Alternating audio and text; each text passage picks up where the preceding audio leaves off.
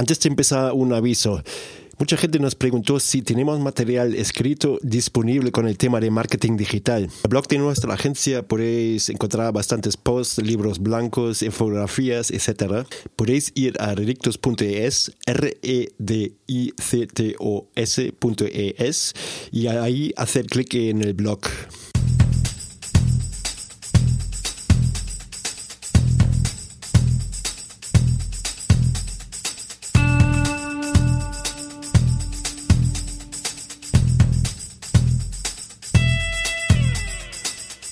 Bienvenido a Concast, el podcast de marketing digital para emprendedores, pymes y startups.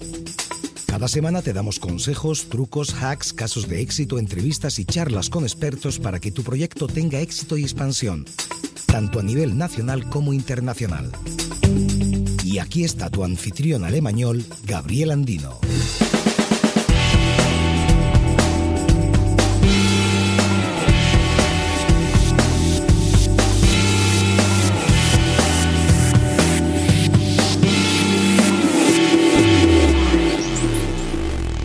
Hola y bienvenido a otro solo episodio.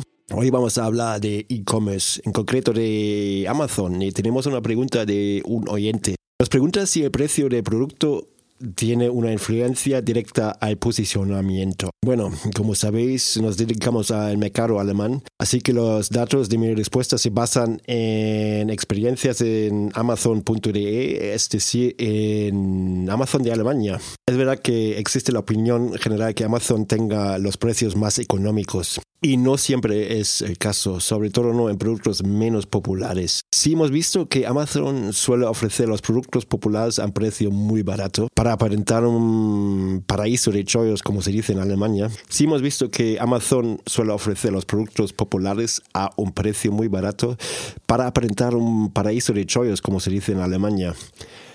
Así muchos comerciantes en Amazon se creen que solamente con precios bajos podrían tener éxito se creen que solamente con precios bajos pueden tener posiciones buenas. Bueno, para seguir voy a coger un estudio de la herramienta alemana Marketplace Analytics y ellos han analizado a 10.000 palabras claves con el enfoque en la estructura de precios y el resultado es el precio no tiene una influencia directa. Estos señores de Marketplace Analytics han visto que precios más baratos y caros están repartidos entre las primeras 10 páginas.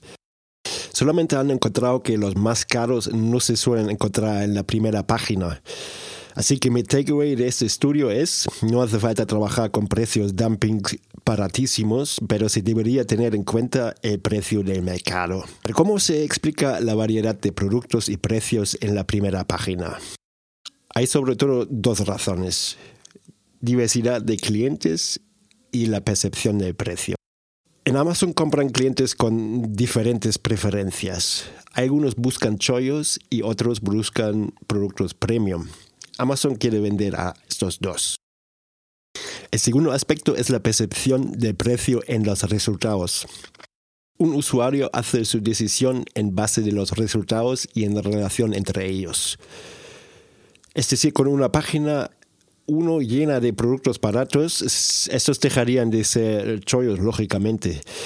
Con productos más caros en página 1, el usuario suele elegir a un producto con un precio en medio entre el más caro y el más barato. Esto no es el caso con una página llena de chollos. ¿Qué significa esto para la optimización para Amazon? Pues en primer lugar, la buena noticia, no es necesario ser más barato en Amazon para conseguir buenas posiciones. Lógicamente se debe tener en cuenta el precio del mercado, pero el precio no es el único factor del algoritmo. Es más bien una mezcla entre optimización de keywords, optimización del contenido y valoraciones. Si te interesa más el tema, hace unos meses hemos publicado un libro blanco relacionado con la venta en Amazon y voy a poner el enlace en las notas. Y ahora una petición mía. Si te interesa oír más del tema de marketplaces, déjame un comentario en iTunes, iBox o SoundCloud. Eso es todo por hoy. El viernes vamos a tener de nuevo a un invitado de lujo como siempre. Si te ha gustado este episodio, no te olvides de suscribir, valorar y reseñar en iTunes y iBox. Si esto se llama iBox o iBox, no lo sé. Bueno, eso es todo. Hasta la próxima.